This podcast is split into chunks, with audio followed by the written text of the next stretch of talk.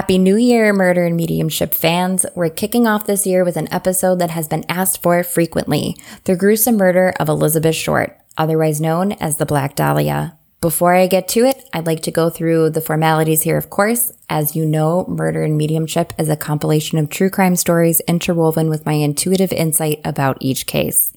This show is for entertainment purposes only, and in no way am I accusing anyone of a crime.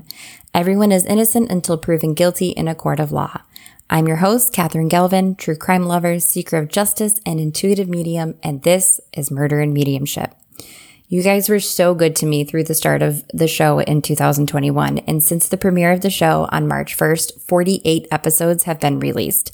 As we move into 2022, we're kicking off with a few well-known cases and also as usual featuring some of the lesser known and more overshadowed ones.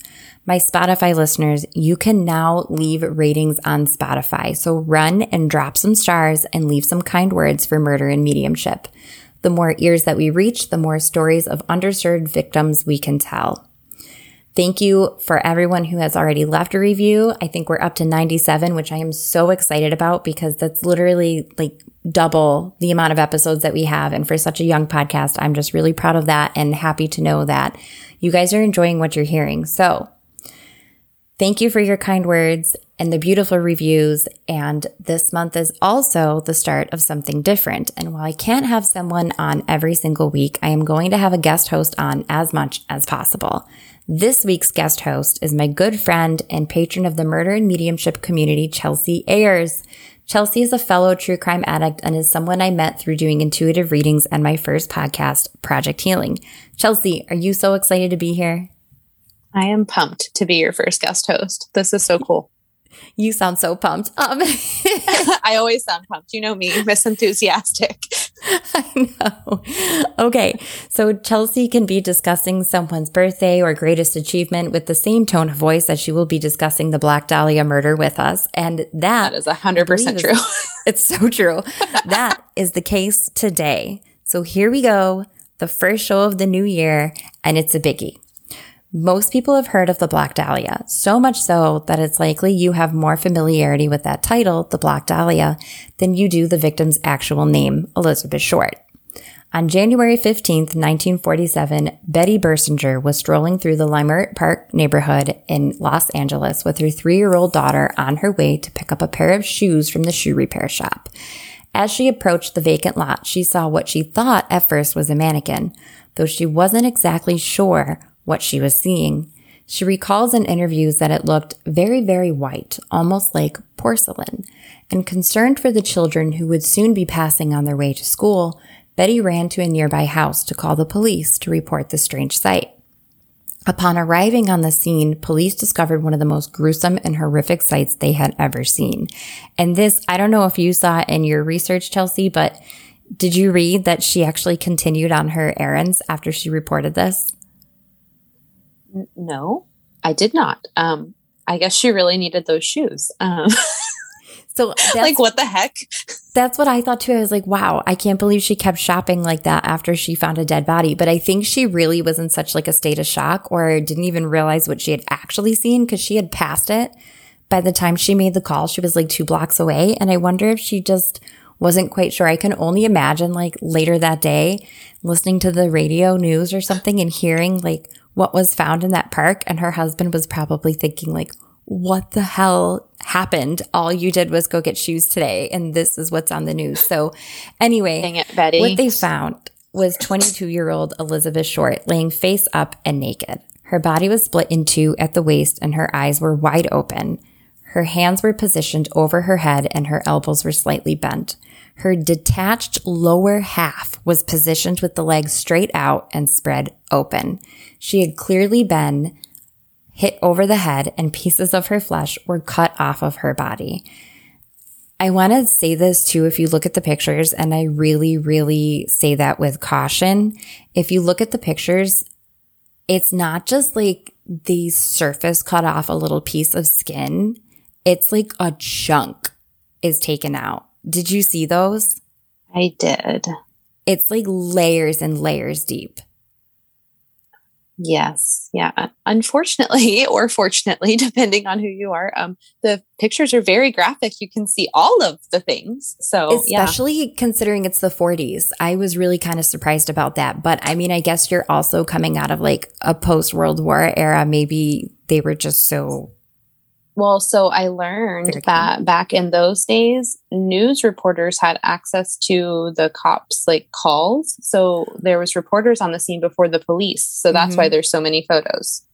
Oh, that makes perfect sense. Yeah, that does mm-hmm. make sense. And they also had completely trampled the scene as well, which we will get to. But if any more shock can even be added to such a horrific scene, the corners of her mouth each had three inch cuts coming up and out like a twisted, morbid smile carved into her delicate white flesh. If you can believe it, there was hardly any blood at the scene, if any at all. Her body was scrubbed clean and placed there post-mortem. And Chelsea mentioned too that it's called, what is it called when they cut the, the face like Glasgow that? Glasgow or Glasgow. A Glasgow smile. smile. Yeah. I think that was something that was like, um, it was like a Scottish gang thing, right? I think so. Yeah I feel like this is something my husband talked about uh, during some show that I didn't retain the information of, but it is. It's called, I think it is called the Glasgow smile. It reminded me of like the Joker's face in Batman, that yeah. really overpronounced, twisted smile. So the victim was identified through the use of sound photo, which was essentially an early form of sending a fax. I gotta say, I nerded out a little bit at this fact and thought like, this is one of the first times that they were able to use technology like this in order to identify someone. So the new use of technology allowed the um, Los Angeles Police Department to get photos of Short's fingerprints to them quickly. And thus the FBI was able to identify her within an hour of receiving her prints. And I think what's kind of funny to me as someone who's been in government and whose husband works for the government, the way that the FBI still like, they have it on blast that it took them 56 minutes. They're like, it didn't even take us an hour. It's 56 minutes and we had her ID. Like, congratulations, guys. You don't work that quickly anymore. But I digress. She happened to be in their system twice once for being printed before employment as a clerk on an army base, and once just months after being employed there for underage drinking in 1943. A flyer was circulated by the LAPD that read, Female, American 22 years, 5 foot 6, 118 pounds, black hair, green eyes, very attractive, bad lower teeth. Fingernails chewed to quick. The subject found brutally murdered, body severed and mutilated. January 15, 1947 at 39th and Norton. Subject on whom information wanted last seen January 9th, 1947 when she got out of a car at Biltmore Hotel. At that time, she was wearing a black suit, no collar on coat, probably cardigan style, white fluffy blouse, black suede high heeled shoes, nylon stockings, white gloves, full length beige coat, carried black plastic handbag, two handles, and they even list the dimensions of the handbag, which just like kind of eh, like it's very clear that a man wrote this up. But anyway, she had a black address book, which is very important. Subject readily makes friends with both sexes and frequented cocktail bars and night spots. On leaving car, she went into lobby of Biltmore and was last seen there. Inquiries should be made at all hotels, motels, apartment houses, cocktail bars, and lounges, nightclubs to ascertain whereabouts of victim between dates mentioned. In conversation, subject readily identified herself as Elizabeth or Beth Short. I feel like the wording and the verbiage of this is very, very, very um, archaic, obviously. Um, yeah. I don't know. It kind of I think it's interesting that they automatically point everyone to cocktail bars and night spots. I think they already kind of had an inkling of what kind of person that they thought that she was and where to look for her. Even before really finding much out about her, they're seeking this information knowing that this is where they're going to find it. So nearby the scene, were disposed concrete bags, and it's not known whether or not they were related to the victim. It's been speculated her body could have been carried there. I believe it was two or three bags, and I guess there's a couple pieces of her. Maybe that is how they carried her there. But upon arrival, one of the officers actually shut her eyes. He immediately shut her eyes, which is hello, you're messing up evidence right there. You're walking all over it. Civilians were walking about the crime scene and into the vacant lot, and no one was taking proper precautions, disturbing the crime scene and any evidence left behind, even by the 1940 standards. And like Chelsea said, photographers were there before even the police really were there. They were all over taking photos. There was actually, I was listening to I can't even remember. I've listened to so many podcasts about this and so many YouTube videos and so many interviews. And there's just so much information out there, which almost makes it more difficult to really get to like the, the good information, the information that you can really put um, some stock into. But one of the interviews had said that I, I believe one of the detectives was asking for a picture with the body before the other had arrived or, or something like that. There's a, there's a picture of one of the detectives with the body. Like, how disrespectful. Nice. Right. So the autopsy, well, Elizabeth quickly became known as the Black Dahlia because of her affinity for sheer black clothing and her jet black dyed hair. So, the autopsy was performed by Frederick Newbarr, the LA County coroner, listed the official cause of death as hemorrhage and shock due to concussion of brain and lacerations of face. I want to dig in here in the very beginning and offer in a piece of intuition. I wholeheartedly believe that those facial lacerations were done before she passed. I think that was definitely something that was one of the initial injuries to her. Um, and I will definitely say more on that in a little bit. Uh, Chelsea, are you chomping at the bit to add something there? Oh, I'm just saying, uh, she must not have looked like she was having a very good time. So they were going to make her look like she was, huh? Yeah, Pretty much. So LAPD never officially said what was used to sever her body, but it was believed to be done with a butcher knife. I'm not sure if I agree with this.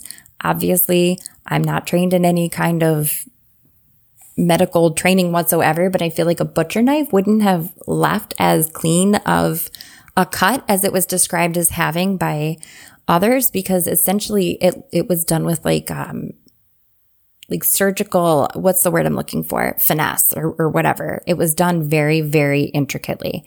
So Newbarr also noted multiple lacerations to her forehead, all over her forehead. Her entire body was covered in lacerations and tiny abrasions, and her trunk was completely severed by incision, almost straight through her abdomen.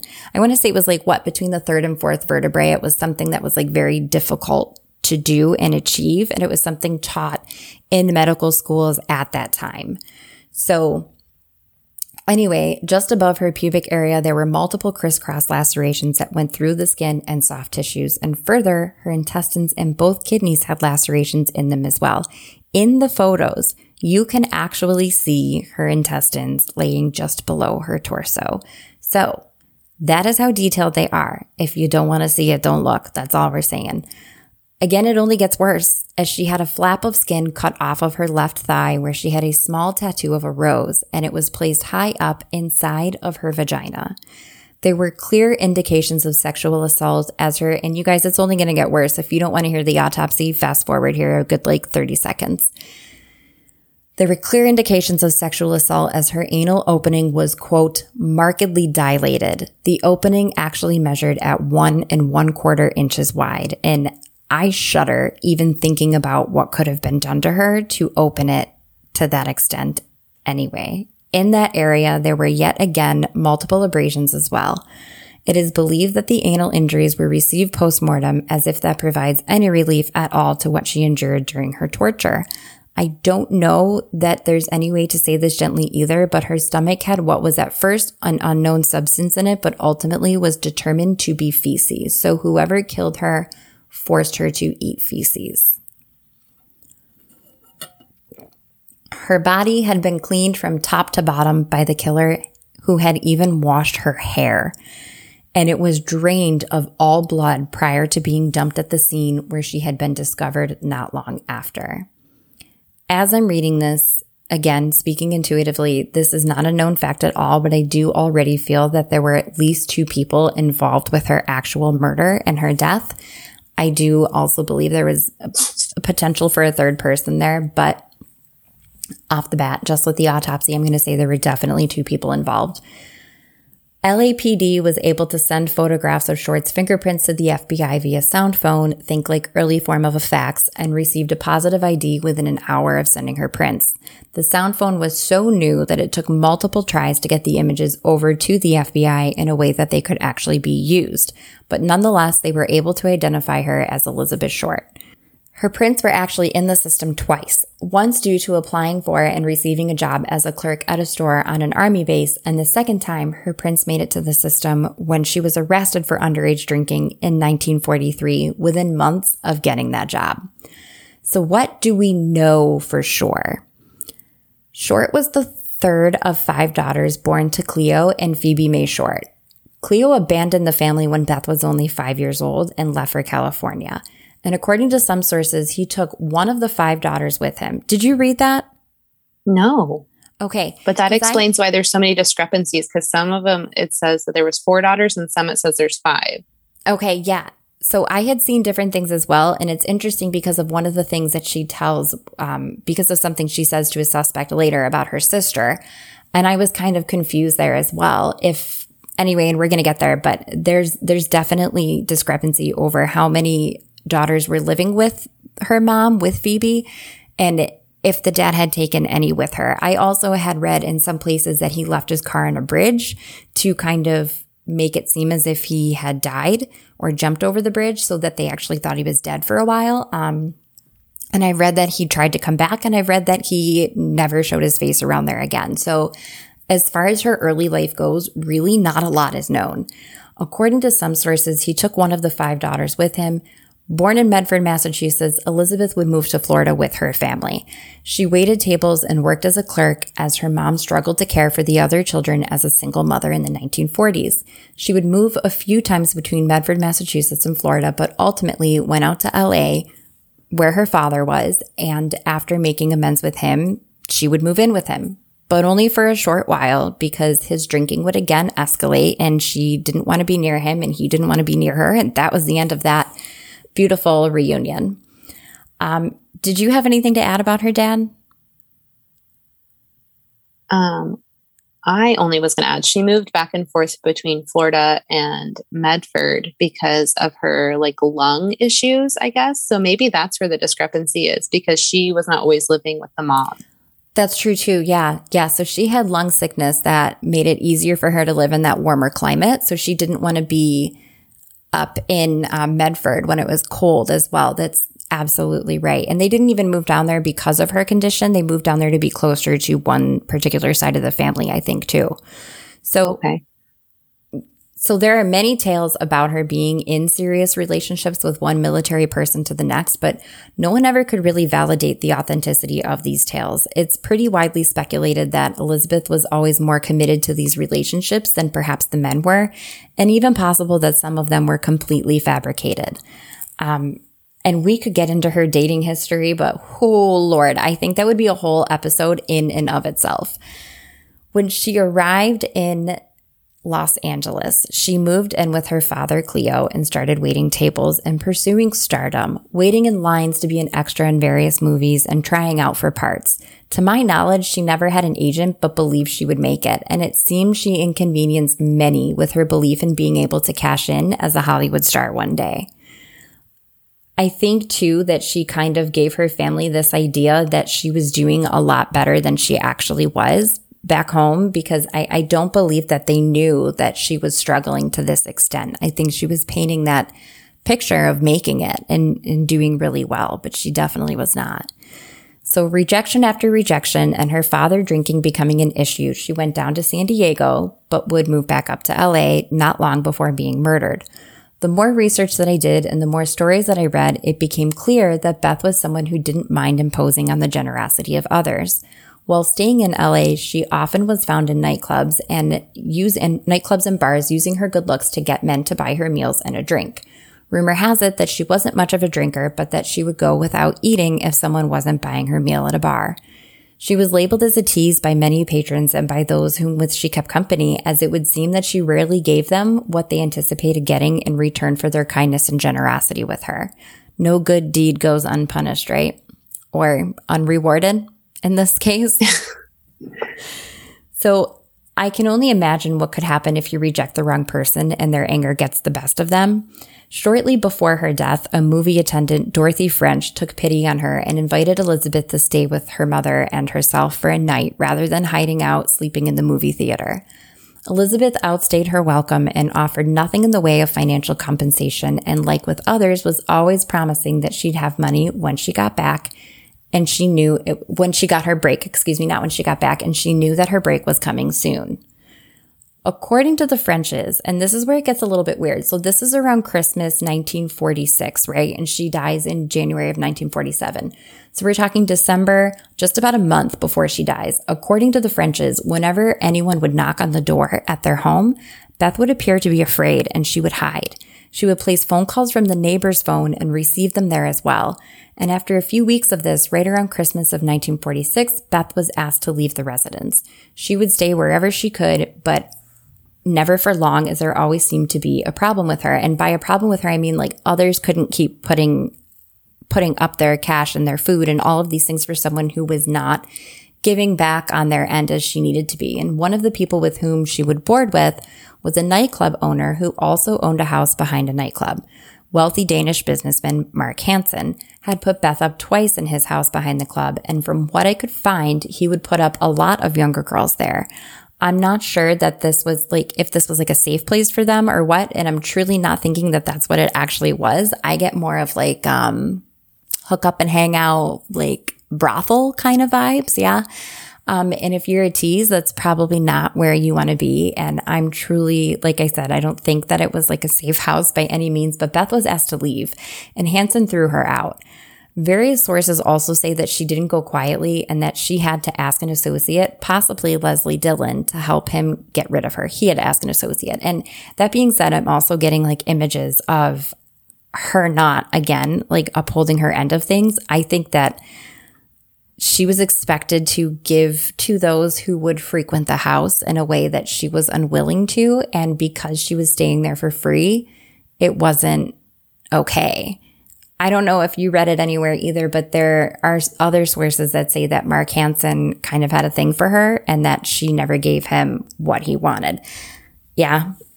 Yeah, I read that she turned him down multiple times, but I also read that like the apartments or whatever they were behind the club were used for like grooming young starlets, like and coaching them in their um, careers for like partial nudity films.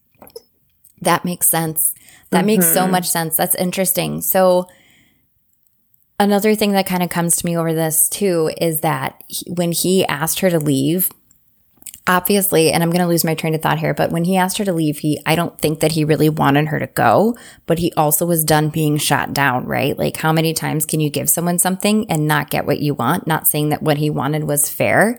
Um, or appropriate at all, but I very much believe that he felt he was being made to look like a fool, and that was not okay with him. Um, he was a well respected businessman. And there are other sources that will say that there is nothing to say that he had ties to the mob or that he was anything other than a businessman. But hey, I mean, if we all knew who was in the mob, would it really there be a point to being in the mob? I don't know. I don't think so. Regardless, we know that on January 9th, 1947, this was the last time Elizabeth was seen alive. Oh, I want to go back real quick. Um, Mark Hansen, so they had said, other people had said that they had seen this shorter, dark haired man kind of like following her around. Like he was frequently there and like in his car and he would give her money and he would do things for her. And he would always bail her out when she needed help financially, right? Like she would always get the money and it was always from him. I have to imagine, and I'm going to say as well, that I wholeheartedly believe that this is the person that people were seeing, that it was Hansen. I really think that it was him. Oh, you think so?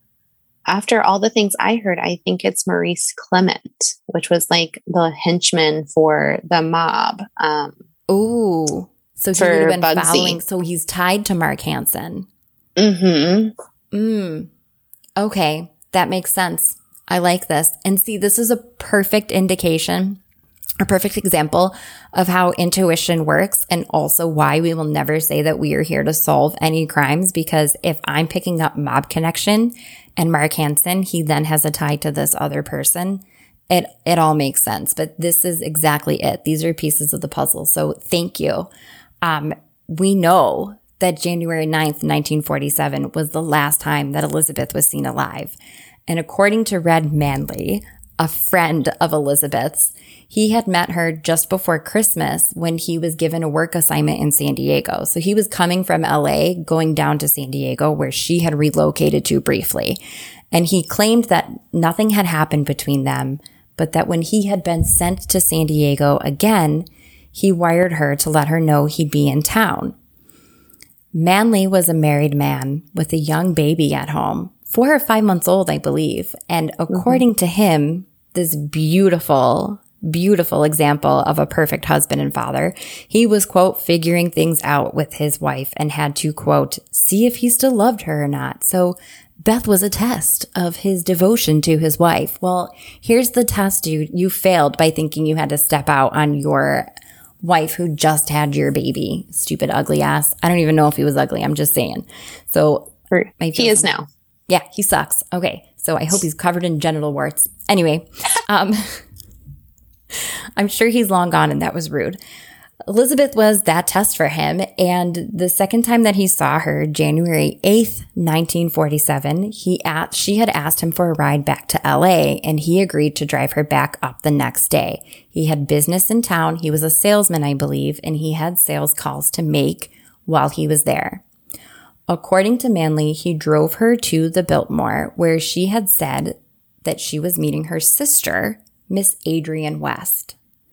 Now, this is interesting because if you can find the interview between Manley and journalist Aggie Underwood, you see that he asks Elizabeth, Where are you meeting your sister? And without waiting for her to answer, he asks, The Biltmore?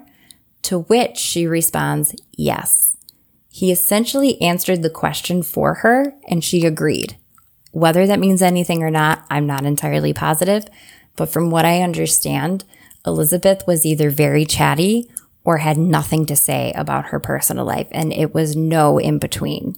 So, and in even trying to connect with her, I didn't feel the strong connection. Most of this was done with more of an intuitive insight, a psychic insight than a mediumship one. Anyway, she says that she's meeting her sister Adrienne West at the Biltmore and Manley helps her check her bags at the Greyhound station in LA and then they went back to the Biltmore. Upon arriving there, Elizabeth asked him to check with the front desk to see if her sister had arrived and that she was going to use the restroom. Unlike Elizabeth with her dark hair and her gorgeous pale skin, her sister was supposedly a blonde. So while the hotel had no record of her sister being there or having a reservation, Manley would then approach other blondes that he saw at the hotel and ask them if they were indeed Miss Adrienne West, which of course none of them were. He claims that as it got later, he told Elizabeth that he had to go and probably back to his poor wife, right? Who deserves like all sorts of things and also to be with someone better than that. But anyway, he claims that it got later. He told her she, he had to go and that she was making a phone call in the lobby, but that it was the last time he had seen her. And this was January 9th, 1947. Anything on Manley that you would like to add? I'm just like, what do you feel on that? Because I kind of feel like she was dawdling, like trying to get him to leave. Yes. Okay. 100%. 100%. I think that she was dawdling. That is a perfect way to put it. She wanted him gone because he probably would have had all sorts of feels about what was going to happen. And whether it was jealousy or not, and, and I don't think that it was, I think that Manley if so I wasn't able to find the original interview between him and Aggie Underwood, who by the way is like the first city editor of a newspaper ever and was an incredible crime reporter, which was completely not a thing for women at the time. They were given like really silly celebrity stories and nothing of importance. And she was basically like, no, fuck that. I'm going to do this. Excuse me, move aside. And she was phenomenal. But just to like toot the horn of a sister, I think that's worth saying. However, I found a copy of the interview, but I can't prove 100% that it is everything that was said on the record. However, at the end of that interview, Red kind of says like, I will never step out on my wife again. And it kind of makes me laugh because I mean, if this is the first time you're actually doing something like this, and I feel that it really was with him, what better way to really scare you from ever cheating again than having the last person to like the person that you were stepping out with or trying to step out with is found dead days after you're the last one to see her alive? Like, it's not mm-hmm. a good mm-hmm. look, bro. Not a good look at all. So no one knows what happened in those days between the 9th and the 15th though. And, and it's interestingly enough, hers wasn't the only crime scene found in Los Angeles that morning. It's where we break for an ad. I know that a lot of you are listening. A lot of you listening are interested in true crime, obviously, or you wouldn't be listening. But I also know that a lot of you are curious as to how to develop your own intuition. So starting February 1st, I'll be hosting a six week course on intuitive development, and we are going to cover the basics of grounding and protecting your energy, connecting as a psychic and as a medium, and what it means to be an empath. The best part of this program is that it's available to most everyone, as the cost is on a sliding scale basis. You pay what you feel comfortable paying, and all calls will be recorded. So if you can't make it live, you'll receive the replay in your inbox within 48 hours of the class. I am so excited for this opportunity as many have expressed an interest in developing their intuition but not knowing where to start. Here's where you start and you get to start immediately. Spots are filling up fast and if you're ready to learn how to connect as well, then click the link in the show notes and grab your spot today. All right. January 15th, 1947, a second crime scene was discovered. And you hear a lot less about this one. This one the owner of the Aster Motel, Henry Hoffman, discovered cabin three of his motel had been absolutely covered in blood and feces. This is just blocks away from where the Black Dahlia was found. It was all over the floors and walls of the bathroom and bedroom. And in cabin nine, there was a bundle of women's clothing wrapped in brown paper and also stained with blood. However, being the stand up businessman that Henry was, he had just recently been arrested for beating his wife only four days prior. So, wanting to avoid any trouble with law enforcement at all, he cleaned up the horrifying mess, going so far as to soak and burn the blood-stained sheets. When police visited later in the week to inquire about Elizabeth Short, as they had said, check all motels, all hotels, right? Here they were. Henry failed to mention his findings to law enforcement. And I'm not even completely sure how this ended up coming out, but eventually it did. Chelsea, do you know how they found out? I think his wife reported it. She was probably a little tired from getting beat four days prior and was like, I'm going to give you up, bud. She's like, he didn't do it, but I'm going to send him away, right? Like she's mm-hmm. done. I don't, I hope that it was her. But as it would turn out, a person of interest had actually been staying at the Aster Motel. At the end of January, a letter arrived to the LA Examiner, the newspaper. The envelope was labeled, was labeled Heaven is Here using clippings from newspaper. And inside the envelope was Elizabeth Short's birth certificate, social security card, personal photos, and an address book, embossed with the name Mark Hansen on it. That address book provided police with 75 more names of men that they would track down, most of whom had admitted to only meeting her once and never again, or not even remembering having met her at all. Mark Hansen himself was found and told law enforcement that she had indeed stayed at one of his houses and corroborated the idea that she was a drifter with no real place to call her own. How convenient, Mark. More letters would arrive and many copycat letters as well. Countless men and even some women would confess to her killing, but none were the true killer of the Black Dahlia. All of these false confessions and false leads made it difficult for police to investigate the important or relevant leads. I have to be honest though, I don't feel like they really took it all that seriously or found it all that pressing as they truly believed that she was just a tramp who more or less had it coming based on her lifestyle and the people with whom she associated. I think it would have garnered more attention and a higher level of commitment from the police department had she been a higher class woman, married, more well established, right? Yeah, for sure. All right. So, in keeping with our near half an hour episodes, I don't want to stretch your ears for too long, my friends. So what I would like to say is that obviously this case has never been solved or we wouldn't be discussing it today.